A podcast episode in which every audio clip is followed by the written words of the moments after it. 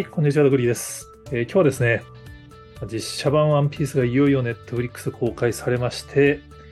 もう心配してたのがごめんなさいっていうぐらいの非常にいい反響が世界中で巻き起こってますんで、ちょっとご紹介したいと思います。まあ、日本だとね、ネットフリックスって言うてもまだ1000万契約とかにもなってないと思うんで、まあ、ちょっと数字報告発表されてないからわかんないですけどね。500万からその後どうなったか全然発表がないんで、まあ、1000万超えたらきっとさすがにリリースすると思うんですけど、まあ、言う、日本ではそんなにまだ話題になってないと思うんですけど、世界ではね、2億人超えるユーザーがいる、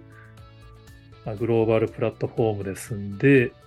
すごい話題になってます。で、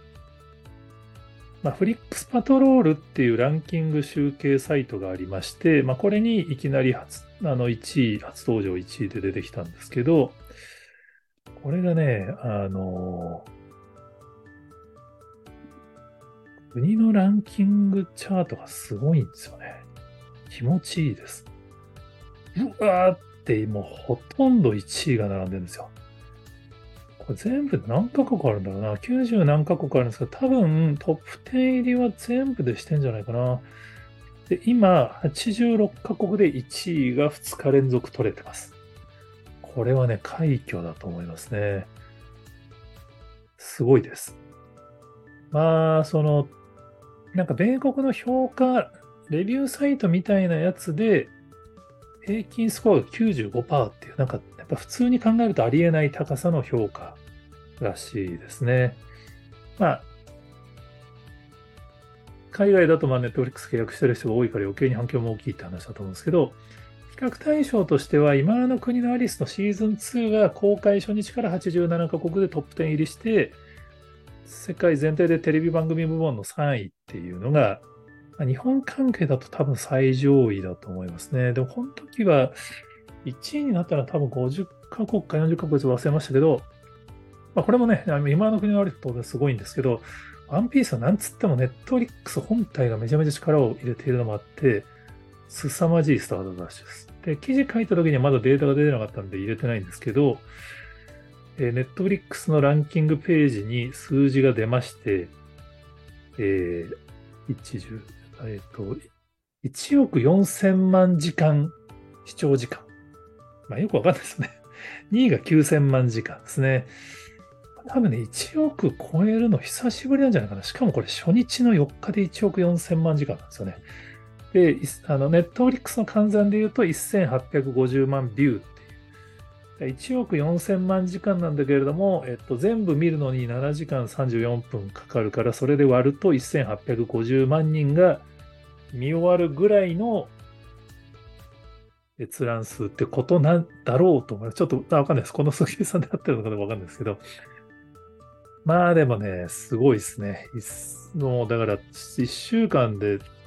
少なくとも2000万人ぐらいがもう見てるんだろうなって。まあ実際は全員が見終わってるわけじゃないと思うんで、3、4000万人は触れてんじゃねえかなっていう。もうやっぱもうテレビで放映するとかっていうのをちょっとと違うまた数字の感覚ですね。当然これ最初の4日なんで残りこれからどうなるかすごい楽しみなんですけど、まあ大事なのはやっぱ完成度ですよね。もうほんとちょっとこれはもうずっと僕も、まあ Yahoo にも、あの、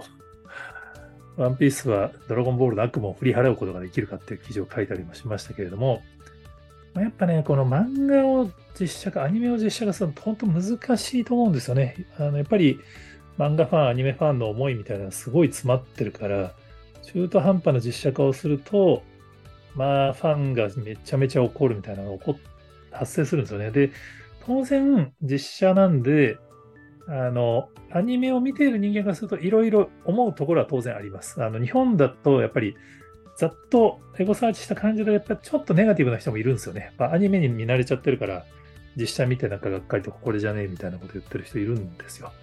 実際、やっぱね、ルフィのゴムゴム系の必殺技は、実写だと、まあ、うん、ああそうそうだよねって手で殴ってんだから、ドカーンとかドーンとかにはならないよねみたいな、なんかペチッとかそういう感じになっちゃうんですよね。だっていうのはちょっと、ファンとしてもやもやするんですけど、でもね、実写としてはこれが正しいなっていうよくここまでやってるなっていうのがありますね。で、あと泣いてるシーンとかもやっぱりその、有名なシーンでね、あの、漫画のコマだったら当然ボロ泣きするっていうの滝のような涙を流してるんですけど、当然実写だとそうはいかないみたいなのあるんですけど、その分、本当シリアス版ワンピースなんですよね。だから結構ね、拷問的なシーンとかちょっときついところあるんですよ。その分、やっぱね、ちょっと大人向けになってるんですね。子供が見るとちょっと怖い感じ。で、やっぱ制作費、こんだけかければやっぱすげえもんできるんだなって、当然あの、小田先生がコミットして最後いろいろ取り直させたみたいな話もあるので、だからこそこの完成度になってるんだと思うんですけど、やっぱすごいです。何しろ1話あたりの制作費が26億円とかって報道されてるんですよね。このクラスはね、本当にあの各プラットフォームの看板番組の予算なんですよ。HBO の看板番組のゲームオブスローンズとか、それに対抗して制作されたと言われる Amazon のロード・オブ・ザ・リング力の指輪とかが、1話その数十億っていう制作費らしいんですけど、そのクラスの予算をこの日本の漫画原作にネットリスがかけてくれたって話なんですよね。で、まあよくできてます。本当に。あな結構ね、その、結構まああのアニメのシーンと並べて比較してるあの動画とかも YouTube とかに結構上がってますけど、本当に小田先生がコミットしただけあって、原作ファンでも嫌な気持ちにならないように作られてる、まあ、かなり気を使って作られてる感じもありますし、実写だとこうやるのねみたいなシーンも結構ね、ありますね。もうその、三刀流とか あれ、剣を口で持つとかって、そんな普通の人間だったら絶対無理じゃないですか。ああ、折れますよね、みたいな。顎外れますよね、みたいな話なんですけど、でもね、よくやってます。ゾロがかっこいいんですよね。まあちょっとなんか、あの、アクションシーンで、あの、剣が曲がってたところとかを見つかって、あの、批判が上がってるみたいなのを、あの、どっかの週刊誌が早速批判記事で上げてましたけどそんなどうでもいいんですよ、そんなことは。やっぱね、ちょっと日本の、ちょっとアニメファンの濃い方の人たちはなんかそういう荒探しに走っちゃってるみたいですけど、シンプルに素晴らしいです。もうあの、やっぱね、泣けるシーンが泣けるんですよね。やっぱ、その、当然あの、滝のような涙のシーンじゃないんだけれども、逆にやっぱり役者さんの演技が、まあ、ビビッと伝わってくるシーンとかがあって、個人的にはね、超納得です。で、やっぱりネットフリックスのそのストレンジャーシングスが終わるのが僕はかなり大きいと思っていて、まあ、2024年夏配信予定でちょっとこのストの影響でどうなるかわかんないですけど、やっぱストレンジャーシングス多分そのネットフリックスにおいてはかなり幅広い層に受けるドラマの看板番組なんですけど、これがね、次がラストシーズンですね。シーズン4が今出てて、シーズン5が完結編なんで、